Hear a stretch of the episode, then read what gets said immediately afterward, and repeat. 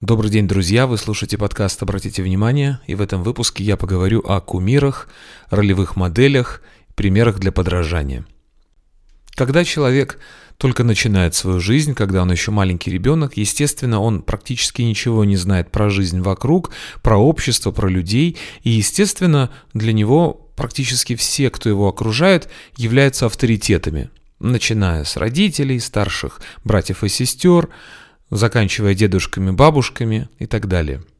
Кумирами могут быть также персонажи мультфильмов, а также мальчики и девочки в детском садике.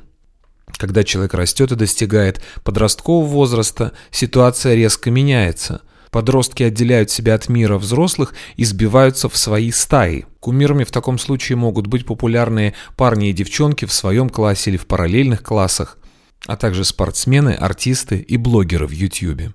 Когда человек становится взрослым по паспорту, у него меняются кумиры. Теперь это уже политики, бизнесмены, писатели, священники и всякого рода гуру.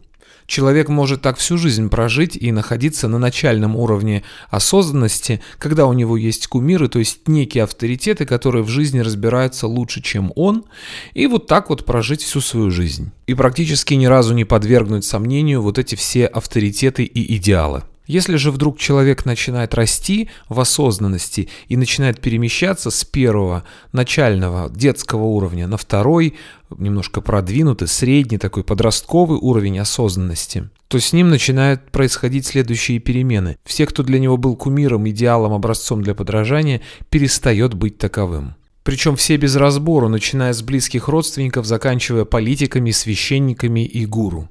И чем сильнее эти кумиры возвеличивались, тем глубже и ниже они будут не спровергаться. Ну, например, если человек по отношению к кому-то эмоционировал на плюс 15, испытывал каких-то положительных эмоций, то на втором уровне он будет ненавидеть этого же самого кумира на минус 15. Если он его любил на плюс 48, то потом будет ненавидеть на минус 48. Чем выше возвеличил, тем глубже тот потом не спровергнется. Чем сильнее была привязка, тем больнее будет отвязываться от этого кумира. Это очень болезненно, неприятный, мучительный этап, но он крайне необходим, и он, в общем-то, неизбежен. К концу второго вот этого среднего этапа, среднего уровня осознанности приходит понимание, что все люди равны что никто никому не должен, каждый занимается своим делом, каждый специалист в своем, у каждого свои таланты, свои навыки, свои амбиции, своя жизнь в конце концов. И то, что вы там себе нафантазировали по поводу кого-то, то какие иллюзии вы по поводу кого-то там построили, это глубоко ваши проблемы и больше никого это не касается. И, наконец, когда человек достигает третьего высокого уровня осознанности, приходит благодарность и уважение ко всем тем людям, которые были для вас кумиром, авторитетом, примером для подражания, ролевой фигурой и так далее. Именно эти люди давали вам мотивацию и силы двигаться вперед по своему пути.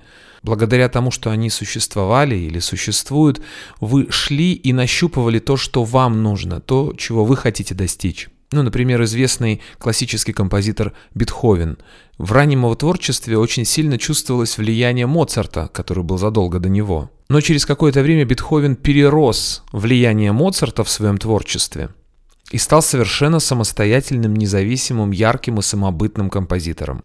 И сейчас в рейтинге самых лучших симфоний по мнению многих экспертов и слушателей, любителей музыки классической, симфонии Бетховена стоят выше даже, чем симфонии Моцарта.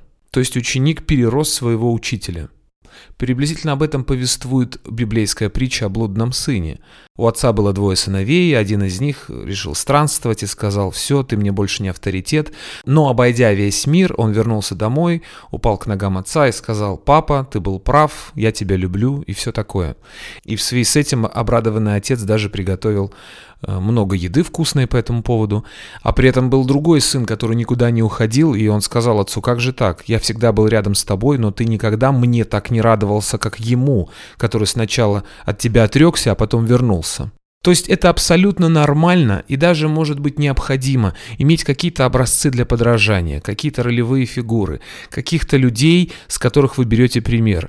Иметь кумиров абсолютно нормально на начальном этапе развития осознанности. И также нормально отречься от всех тех кумиров, от всех тех авторитетов, которые были для вас. Пусть даже это будет не на внешнем уровне, то есть, может быть, вы не прекратите общаться, скажем, я не знаю, с вашим старшим братом, который всю жизнь для вас был кумиром, но внутренне вы будете чувствовать, как обрываются все эти нити, обрываются все эти веревки, которыми вы были привязаны, как рушатся вот эти все идеалы, как уходят все иллюзии на его счет. Это не Господь Бог, это такой же человек, как и вы. И, наконец, на высоком, на продвинутом уровне осознанности вы понимаете, что вы благодарны всем тем людям, которые служили для вас примером. И, может быть, даже они об этом и не знали. Они даже, может быть, и не знали о вашем существовании. Как, например, футболист Роналдо не в курсе и лично с каждым мальчишкой не знаком, который имеет портрет у себя дома над кроватью его постер. На третьем уровне осознанности единственным кумиром, который у вас будет, это будете вы сами. И может быть не только для вас, но и для некоторых окружающих, которые будут на вас смотреть и брать с вас пример. Услышимся через неделю. Пока.